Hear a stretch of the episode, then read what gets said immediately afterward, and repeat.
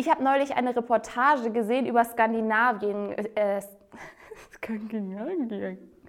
Man redet nicht mehr so viel. Ich mache nochmal. Ich,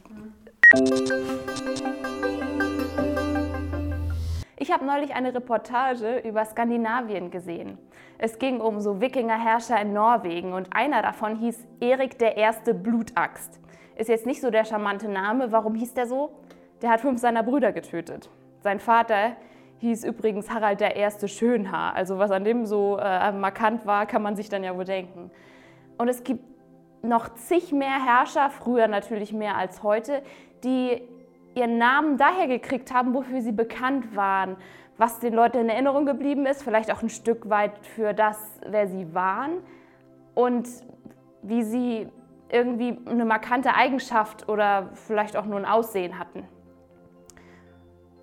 Und ich habe mich gefragt, wofür ist Jesus bekannt? Der hat ja nun, in der Bibel finden wir ganz viele Namen äh, und wir können an einer Stelle nachlesen in Jesaja 9, da steht: Denn ein Kind ist uns geboren, ein Sohn ist uns geschenkt. Das wird der künftige Herrscher sein. Gott hat ihm seinen Namen gegeben. Wunderbarer Berater, kraftvoller Gott, Vater der Ewigkeit, Friedefürst. Das war übrigens schon, äh, war ja bevor Jesus überhaupt geboren ist. Also wenn wir uns das durchlesen, finden wir schon ein paar Namen. Und einer davon, den möchte ich jetzt beleuchten, ist Friedefürst. Und diesen Namen von Jesus habe ich äh, letzten Advent entdeckt, zusammen mit einer Freundin. Und da hat das plötzlich eine ganz andere Bedeutung bekommen. Und die Frage ist, wenn Jesus Friedefürst ist, was bedeutet das denn für uns? Vielleicht denkst du ja, ich brauche überhaupt gar keinen Friedefürst.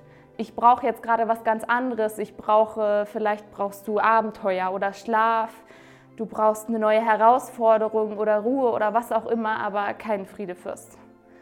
Und dann kann ich dir sagen, damit bist du nicht die erste Person, die das denkt. Denn das haben die Leute damals, als Jesus, beziehungsweise bevor er geboren ist, auch gedacht. Die haben gedacht, äh, dass dieser Retter, der angekündigt war, ein ziemlich heftiger Herrscher ist, der die Römer mal so wegfegt und alles, äh, das politische System auf den Kopf stellt. Und sie haben gedacht, das ist einer, der ist glamourös, der ist charismatisch, der kommt daher und stellt da alles auf den Kopf. Aber das ist nicht so passiert, wie die sich das vorgestellt haben. Gott hat ein Baby geschickt, der Friedefürst heißt. Warum hat er das gemacht? Ganz einfach, weil er genau wusste, was die Menschen brauchen. Und sie wussten das offensichtlich nicht so gut wie ähm, Gott. Jesus ist gekommen und hat alles umgekrempelt.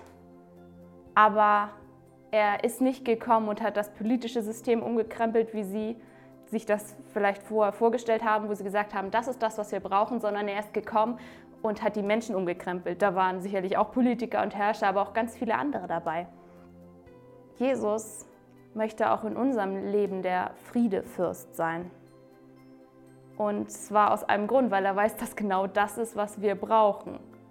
Was du brauchst, was ich brauche.